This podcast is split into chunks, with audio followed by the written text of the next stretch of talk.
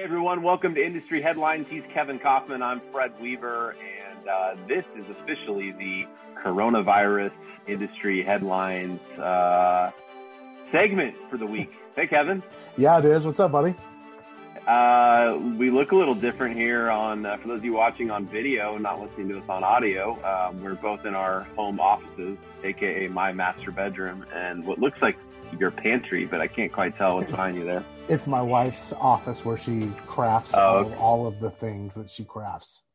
Okay. All right. Well, welcome everybody. Thanks for joining us. And um, you know, uh, we're probably gonna have a little fun here uh, on this episode, but also we, uh, you know, we want to have a, a serious tone. What's going on in the world right now is uh, unprecedented. It is uh, scary to many. It is uh, unknown, and um, a lot of it is impacting real estate, and it's changing literally every minute. So by the time this episode airs on our podcast, or you happen to catch it, um, who knows what may have happened since then. But um, anyway, as of uh, 5:30 p.m. Pacific time on Monday, March 16th, here's what's going on in the world of real estate as it relates to the coronavirus. Yeah. So first, let's jump into the uh, the news out of Italy. Uh, there's been a lot of news out of Italy, but uh, reports coming in that Italy is literally canceling mortgage bills, uh, and the question is now posed: Can that happen in uh, the U.S.? Uh, my guess is no. Uh, but first of all, let's just talk about the severity of that for for a country to kind of they're so impacted in Italy. They're saying, "Hold on a second, we're not we're not making mortgage payments right now." Yeah, to put that into perspective, Italy has somewhere in the 423 billion dollars worth of outstanding home loan debt. That's still a lot of long-term loans, but when you compare that to the 11 trillion dollars worth of American mortgages, single-family uh, duplexes, triplexes, and fourplexes, uh, it, it's quite small. Yeah. So, you know, the thing here I want to point out is um, I think there was an economist who works at Wells Fargo mentioned, hey, somebody owns those bonds. Basically, they own the money, right? And um, who, like, who's going to be making the interest payments? Because if the if the citizens are not, uh, the people who owe that money are not, like, someone is. Yeah, maybe it could get re-amortized and kind of tacked on to the back end of things. Maybe the government's going to step in and make some. Uh, who knows what's going to happen? But uh, that's the problem is when you start looking a lot of these things sound easy. Let's cancel payments, right? But the, the reality is, is there's just such a domino effect from doing something like that so drastic. It's not nearly as easy as people uh, would like would like to think it is. Yeah, I would say stay tuned on this. I think there are going to be some things that come out to uh, impact housing and hopefully help home, homeowners. Um, there's a, a lot of different options from loan modifications to forbearances, but the problem with a lot of those options is they require people to be through the period of uncertainty.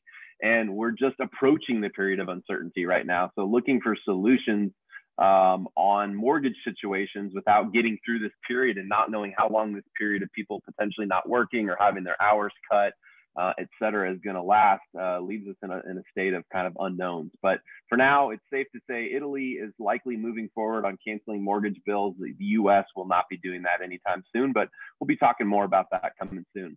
Um, you know, so it kind of leads to the question, Kevin. Let's bring it back to the states for a minute. The question I think that people are asking is, what should we be doing right now, right? And you know, I think the first thing that I would say is that um, real estate's a very local event. So if you live in the San Francisco Bay Area, or if you live in the Seattle, Washington area, or Kirkland, Washington, versus if you live in North Dakota or West Virginia, like that answer is a little different right now.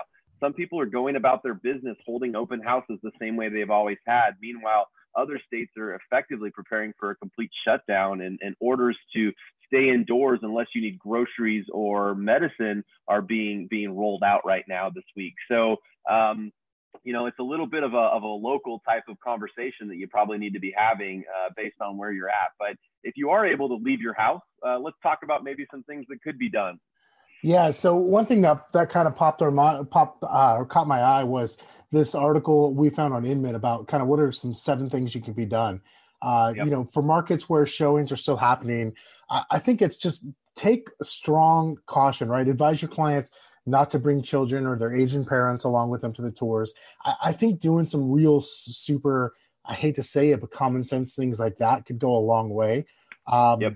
You know, another thing is you know in the article they reference like associations but i think this just is anybody and everybody for the love of god stop calling meetings there's there's no need to gather people together in any sort of form. I don't care if it's a five or 10 person meeting. Let, let's do it over Zoom. Let's do it over the phone. Let's use some sort of technology. There's no reason to have in person meetings at this point. Yeah, and, and NAR came out uh, just in the last couple of days too, Kevin, with some guidelines, right? And the, the biggest yes. thing I took away from their guidelines, I mean, be, beyond the, the CDC's, you know, recommendations for washing hands and social distancing six feet or more away, et cetera, was that you know as real estate agents we can ask our clients if they've traveled recently and where they've traveled from the big thing we need to we need to remember here though is that if we're going to ask one set of clients that we need to be consistent across the board and ask every set of clients so um, you can refuse to put people in your car and not show them houses. You can refuse to work with people that have visited such and such an area recently if you choose to do that. Just be consistent. Um, don't you know apply that to one set of clients and not apply it to another, or you could you find yourself in some sort of legal complication later. Totally, yeah. I think the point here is, uh, you know, as I look at those tips, and we'll, we'll link to those in the show notes, both of those talking about NAR's guide as well as um, just the seven tips article that we found there on Inman. I think overall the point here is let's use some caution, let's use some common sense, let's make sure that we're we're thinking of others and not just ourselves. It's so easy in a time like this to just think about, hey, well, I'm okay, I'm healthy, yada yada yada. The, the reality is, is it's the impact of that it's going to have on others that where I think we've got to just show some caution here and and show some restraint, even though maybe we don't want to uh, or we're not familiar with it or whatever the case is i think in a time like this with this much uncertainty it's that's the best choice yeah and then finally kevin in the headlines this one just popped up today is um, one of the executives at uh, compass came out and said that he'd like to see a two week moratorium be put on all house showings across the nation yeah um, I, you know, I, I, gotta say, I admire that conversations are happening. This is how stuff's going to innovate, right? It's not necessarily saying that his idea is perfect, but by having conversations, we're going to make make some progress. But I, I don't think you're going to see this one happen. Um, I think if any sort of moratorium happens, it's going to be from the federal government or the local government telling you you can't go somewhere. Uh, that's a little different than a than a nationwide realtor moratorium, so to speak. Um, you know, I, I, think without me getting into too deep into the coronavirus and some of the research you and I have done on it, I think the important thing to listen to is, you know, some of you right now are in the middle of this and you know what a big deal it is in your community and the impact it's having. Others are kind of watching at a distance saying, I don't understand this. I'm just going to go about living my life. Um, you know, I, this is going to be here for a little while with us. And when I say a little while, we're all guessing what that looks like. But even as early, you know, as recent as a few hours ago, Trump made some statements about this lasting through the summer, right? Uh, through August. So we'll see kind of where this goes. But I think the thing for people to keep in mind is that, you know, even if we all stay indoors for the next two weeks, like there's still there's still stuff that's going to go on in our world. We can't shut everything down, and therefore the virus is going to continue to spread. It's just going to continue to spread at a slower rate. So anyway, I just want to I just want to say that um, to you know kind of in mind to just say like hey guys, like we're going to have to change the way we do things. Every day is going to evolve. Every day is going to look different. But also know that like there's no one way out of this over two weeks. Um, at the end of the day, like we can't go without food. So people have to deliver food across our country. Um, there are people that are going to have to travel, and we don't know if those people are infected right now or not. And that's what makes this thing kind of scary and unknown and unprecedented because even if you keep people in their homes, the people that do still travel about to make sure that we all have, you know, heating and air and electricity and food to eat um, could be carrying this and continuing to spread it. So uh, this is going to last for a while. I would say just hold on tight. We'll talk more about some different measures. Uh, Kevin, maybe you want to end with this con- concept of as real estate agents now more than ever is the time that we really look at uh, at our expenses and we look at doubling down on, on, making sure that we're running profitable businesses and cutting back.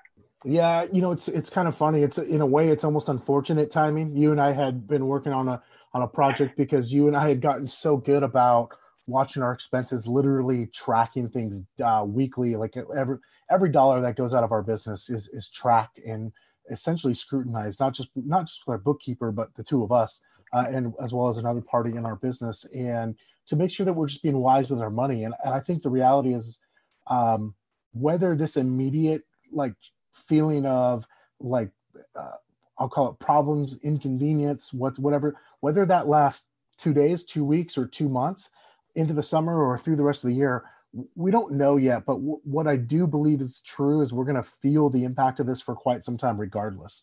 Uh, yeah. And I would say more now more than ever, it's time we've got you've got to buckle down on expenses cut anything at all that isn't necessary you and i just launched this this website literally last week called remarginyourbusiness.com which is just about it's not even a business it's a service right? It's us trying to help other agents do what we've been able to do in our business because of the way that we've scrutinized it. So um, take a look at the uh, url remarginyourbusiness.com that's remarginyourbusiness.com take a look. We're just trying to provide another service to the industry. We think it's a conversation that needs to be had and unfortunately now more than ever. Yeah well, thank you guys for joining us for industry headlines. A little longer than we would normally go, but there's a lot going on in our world. Um, stay tuned. Next week's industry headlines should be another interesting one, and uh, we might uh, we might go live with even a special podcast here later this week. Uh, just some different things we're talking to our team and our brokerage about to keep you um, sort of on the cusp of, of what we're all trying to do, which is adapt and change, uh, sort of by the minute, by the hour right now. Uh, to keep business going and continue to service our clients while also being really um, cognizant of, of how we're showing up and how we're representing ourselves to the public, to our database, and, and coming from care and compassion, right? While we're also still trying to connect business. So, anyway, thanks for joining us for Industry Headlines. We look forward to seeing you back here next week. All right, talk to you guys then. See you later. Oh, hey, it's Kevin and Fred. Do you have a referral for us here in Phoenix? There are 30,000 agents here that you could send them to. Why us? Well, for one thing, we'll keep you updated and you'll never have to track down your commission. We'll also make you look really good to your client. And best of all, it helps us keep all this content free. So go to kevinandfred.com slash referral to make the introduction. We'll take great care of them. Hey, that's it for today. Thanks so much for your time. Really appreciate it. If you found this valuable, do us a favor. Please review us on iTunes or wherever you're listening and share this with your friends. And for more great content, check out kevinandfred.com. That's kevinandfred.com. We'll see you soon.